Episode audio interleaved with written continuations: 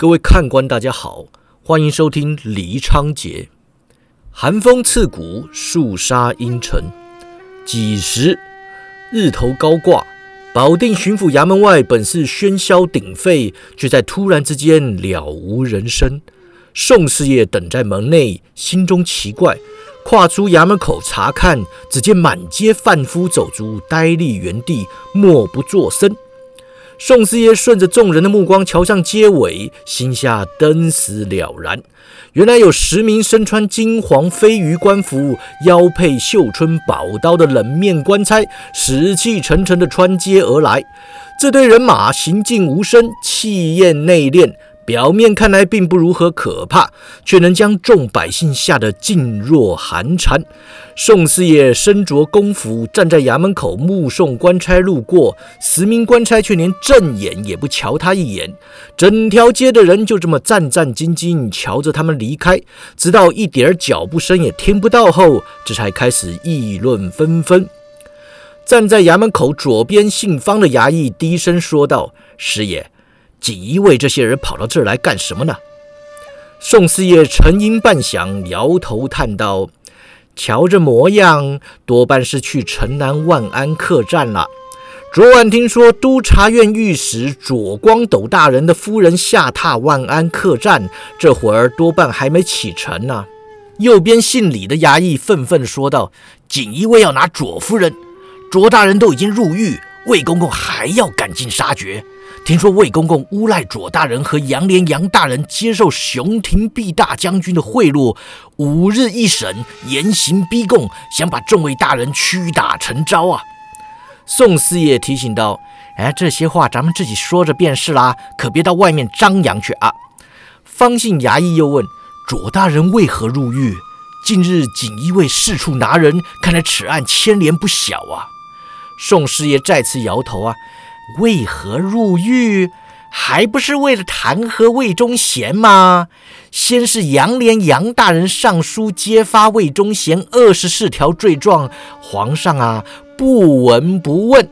接着左光斗大人又上奏三十二条大罪啊，皇上还是不理。宦官乱政。奸臣当道，眼看着大明江山呐！李姓衙役连连摇手，急着说道：“师爷，小生啊，莫在衙门口说这等言语。”宋师爷长长吁了口气，压低声音说道：“听说左大人上奏之前呐，早已吩咐左夫人先行南下了。”只可惜魏忠贤手脚太快，左夫人还没出保定府，这就已经派人来拿了。唉，上什么书啊？谈什么和呀？想那九千岁魏忠贤位居司礼监赤府，任秉笔太监，朝臣的奏章都要经过他那一关呐。近年来，甚至传言有些奏章根本没能上达天听，就让他给直接给批了。卓大人他们上这种书，不是跟自己的性命过不去吗？哎，况且魏忠贤还任提督东厂啊，锦衣卫南北政府司都听他号令，卓大人自己的性命不保也就罢了，只怕一家老小都难逃一劫呀。他转向方姓衙役说道：“哎，你一说此案牵连不小，只怕是没有说错。”魏忠贤阉党策划许久，多半会借此事大举行动，彻底铲除东林党人。方姓衙役虽在巡抚衙门办事啊，然则直思卑微，对于朝中的情形不甚了了，就问说：“那咱们巡抚大人，哎，是不是东林党的呀？”宋四爷瞧他一眼，无奈说道。刘大人洁身至爱，明哲保身，本不欲结党议政呐。只可惜当今世道非黑即白，容不得人置身事外。莫说魏忠贤要他表态呀，卓大人何尝不是三番四次的来向刘大人示好呢？此事会不会牵连巡抚大人呢？眼下没人说得准，只能静观其变了。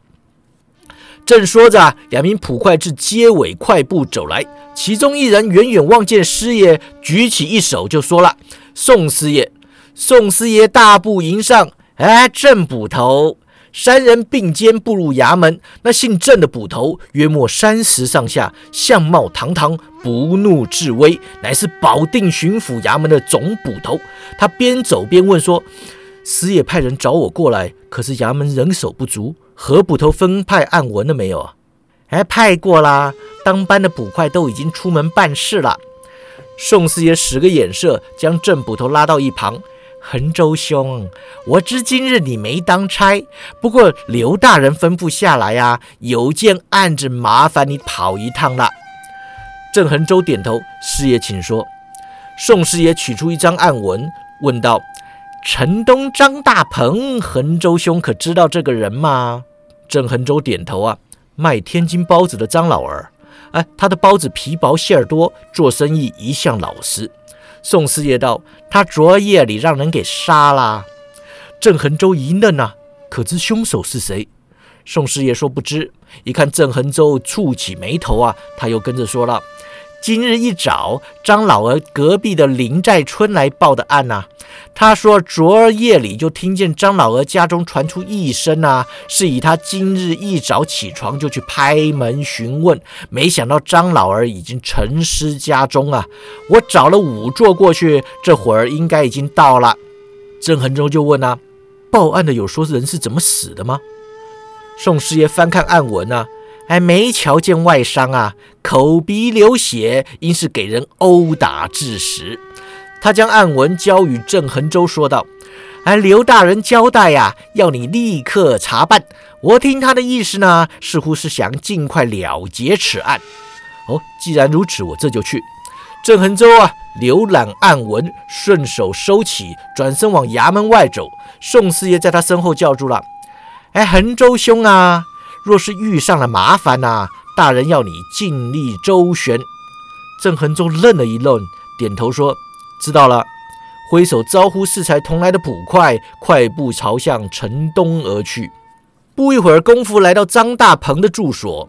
郑恒洲方才转过街角，立刻知道已经来迟了。只见凶宅门口站有两名官差，非余功夫却是锦衣卫。郑恒洲与手下捕快对看一眼，双双皱眉啊！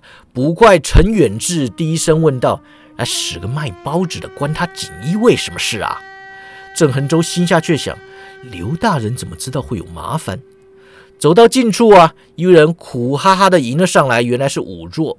哎，捕爷啊，你来了就好啦！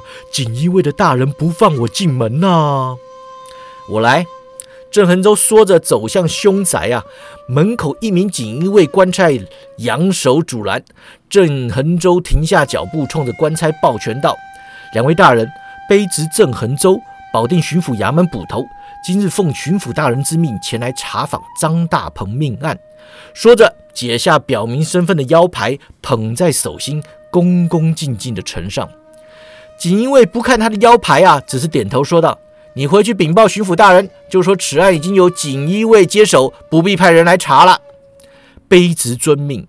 郑恒州收起腰牌啊，却不离去。锦衣卫眉头一皱，问道：“说怎么？”郑恒州就说了：“启禀大人，这张大鹏乃一介良民，从不作奸犯科，靠卖包子为生。如今无端丧命，按该地方衙门所管，不知何故惊动锦衣卫各位大人呢？”锦衣卫不耐烦地说：“啊，锦衣卫办事还要跟你们衙门捕快解释吗？”哎，卑职不敢。这时凶宅内走出另外一人，门口两名锦衣卫立刻转身行礼，同声道：“千户大人。”郑恒洲等人一听啊，连忙跟着低头行礼。那千户嗯了一声，低头打量郑恒洲的腰牌，说道：“大家都是在宫门里办事，何必闹僵呢？”他跨出门槛，朝郑恒洲笑道。久闻保定巡抚衙门郑总捕头剑法了得，曾在苏州府力压杨氏三雄，捍卫官府颜面。今日得见尊驾，白某深感荣幸。郑恒州忙道：“千户大人谬赞啊！雕虫小技不足挂齿。”白千户道：“郑捕头不必过谦。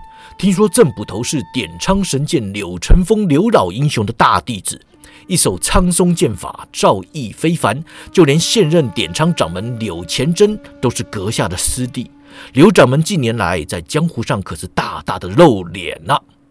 郑恒州不知白千户这番场面话是何用意啊，拱手说道：“千户大人明鉴，卑职承得恩师传授几年功夫，不过没学到家，从天在江湖上行走，等闲也不敢抬出典藏门号，以免有入师门。必派掌门虽为卑职的师弟，武功可比卑职要高明多了。”白千户笑容满面啊，郑兄何必客气？贵派晋昌诀内劲，天下闻名。令师弟山掌击毙，丐帮长老神拳连天山，内功修为在武林中已经是一流高手。郑恒州道：“回千户大人，必派内功确有独到之处，然则师门规矩，晋昌诀唯有掌门人方能修习。卑职虽为大弟子，却未蒙恩师传授。”白千户沉吟：“哦，是这样啊。”郑恒州又道：“大人。”白千户挥手打断他说：“郑兄，你我虽然身在宫门，实则都是武林同道。这官场职称挂在嘴边，听了总不是味儿。咱们还是打着江湖口吻自在点。小弟姓白，名叫草之。白草之语气甚沉，然则郑恒洲仍是心下犯疑呀。他在衙门之中打滚多年，深知锦衣卫的话不能尽信。”锦衣卫乃明太祖所创立之军事卫所，负责监视朝臣，权力甚大。他们直接听命皇帝，有权弃拿任何人，并可私下审问，直接用刑。他们是皇帝统治朝臣的恐怖手段，满朝文武闻风变色，没人胆敢丝毫得罪。明成祖设定东厂之后，监视朝臣的大权落入宦官手中。锦衣卫名义上是独立军旅啊，实际上需听从东厂号令。明熹宗登基后，宠幸宦官魏忠贤，将一切朝政交其处置。魏忠贤大权在握，自称九千岁，后进一步称九千九百岁，仅比皇帝的万岁少上一百岁。他掌控东厂与锦衣卫势力，联合朝中所有与东林党不睦的朝臣一起对抗政敌，视为阉党。时为明熹宗天启四年，过去数年间，魏忠贤指使锦衣卫处处为难东林诸臣啊，闹着朝廷乌烟瘴气，人人自危。郑恒宗听说太多锦衣卫假装示好，赢取官员信任，随即反咬一口之事。他非蠢人呐，自然不会相信堂堂锦衣卫千户会毫无由来的仰慕自己侠名，不耻下交。或许此人意图透过他去揭露刘大人的疮疤呀！不管对方意欲何为，自己都需小心应对。他拱手道：“既然白兄这么说，在下就不拘束了。不知道这张大鹏案，在下也只是奉命行事。”百草之没让他说完呐，继续又说：“上面交代下来，我们也不好多问。郑兄当差多年，应当了解此中难处。”郑恒洲点头啊，这个自然呐。然则巡抚大人派我查案，我总得要有个交代。白兄若不方便透露，百草之又打断他：“这样吧，就当是锦衣卫和巡抚衙门联手办案。待我的人看完之后，郑兄尽管继续查看。不过尸体我得先领回去，仵作验尸结果，我再差人送往巡抚衙门。”郑恒收心想说：“等你看完了，我还有的看吗？”然而百草之已经让步了，他也不好继续坚持，那就有劳白兄费心了，举手之劳。百草之领着郑恒洲走向一旁，问道：“郑兄在衙门当差几年了？”郑恒洲照实回答：“五年。”百草之叹道：“以郑兄这人才武功，待在巡抚衙门未免太委屈了点。”郑恒洲摇头啊，白兄取笑了。百草之震慑道。衙门捕头虽受百姓敬重，毕竟还是衙役，没有品质不算官职。薪俸少，事情又多，同样是为朝廷办事，郑兄怎么没想过要投军吗？郑恒洲笑道：“在下胸无大志，不好功名，只想凭一己所长，抓贼办案，也算为百姓尽点心力。”百草之劝道：“从军报国一样是为百姓尽力。郑兄如果不喜行军打仗，在下可以代为保荐入咱们锦衣卫当差。小弟在洪都指挥使面前还算说得上话，只要郑兄点头，凭你当差经历，当可直任百户，为正六品官职。这光是每月的俸禄，就跟你现在天差地远了。郑恒洲瞪大眼睛看他呀，实在不知该如何应答。他谨慎以对，白兄，请恕在下直言，你我素未谋面，何以？百草之哈哈大笑，不知何故，我一见到郑兄就感到十分投缘。在下行事鲁莽，不宜交浅言深。想我锦衣卫声名在外，也难怪郑兄见疑了。刚刚那些话，就当我没说了。郑兄若不嫌弃，改天出来喝茶。郑恒洲连忙作揖道：“白兄待有自成，在下岂有嫌弃之理？不知白兄是暂驻保定府军位，还是要赶回顺天府复命呢？”百草知道，小弟这是为办此案而来，明日就得回京复命。过几天，我当专程前来拜会郑兄，为今日抢案之事赔罪。赔什么罪啊？白兄太客气了。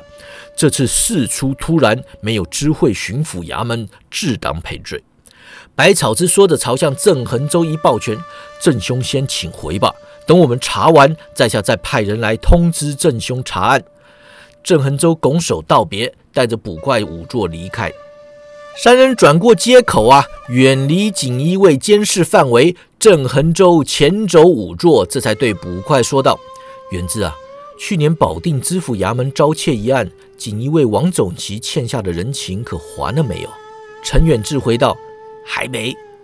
郑恒洲沉吟半晌，说道：“去向他探探百草之白千户是什么来头，该管何等事务，他的长官是谁，又是奉什么人的命令来查张大鹏一案？”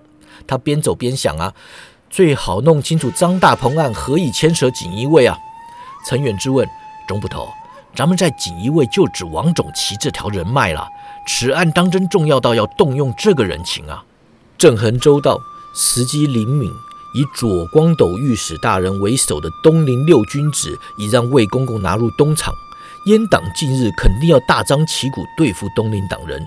时局如此关键，锦衣卫与东厂理应不会浪费人力在不相干的事情上。张大鹏一案要是就此了结也就算了，万一日后牵扯不清啊，惹回咱们地方官府，到时候怎么让人株连的都不知道，岂不是冤枉至极吗？这件案子一定要调查清楚，否则啊，后患无穷。陈远志皱眉道：“我看那白千户说话客气，倒是诚心要与总捕头结交。”郑恒洲一言不发呀，走出一段路后，这才开口说道：“远志，你我共事四年，交情匪浅，可知道我是点苍派大弟子？”陈远志摇头：“哎，不知啊，总捕头从来没有提过师承门户。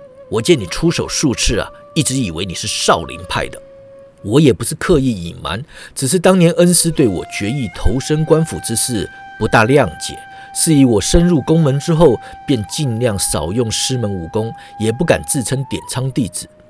他心下遗憾呐，仰头长叹，片刻后道：“我的师承来历虽然算不上是什么秘密，但总也要费上一番功夫查访方知。”姑且不论白千户如何得知我是点昌弟子，想我点昌一派人丁单薄，向来不是武林大派。他堂堂锦衣卫千户，何故刻意与我结交？陈远知道总捕头侠义为怀，声名远播，就连锦衣卫的千户，郑恒州打断他：“少拍马屁了，你这就去保定府军卫走走。过西大街时，顺便让王老盖下去放话。”瞧瞧有没有人听说过张大鹏的出身？陈远志皱眉啊，张捕头，丐帮虽然人脉广阔，消息灵通，但毕竟是武林一脉，对官府有所顾忌。寿师爷也吩咐了，叫我们别跟丐帮走得太近。郑恒洲笑道：“宋师爷不想我们花钱买消息而已吗？然而有些案子总是要有武林人脉才方便查办嘛。总之时机敏感，你就去问问吧。”陈远志得令而去啊！郑恒州信步来到城东市集，于张大鹏空荡荡的包子摊前驻足片刻，摇头轻叹，随即赶回巡抚衙门复命。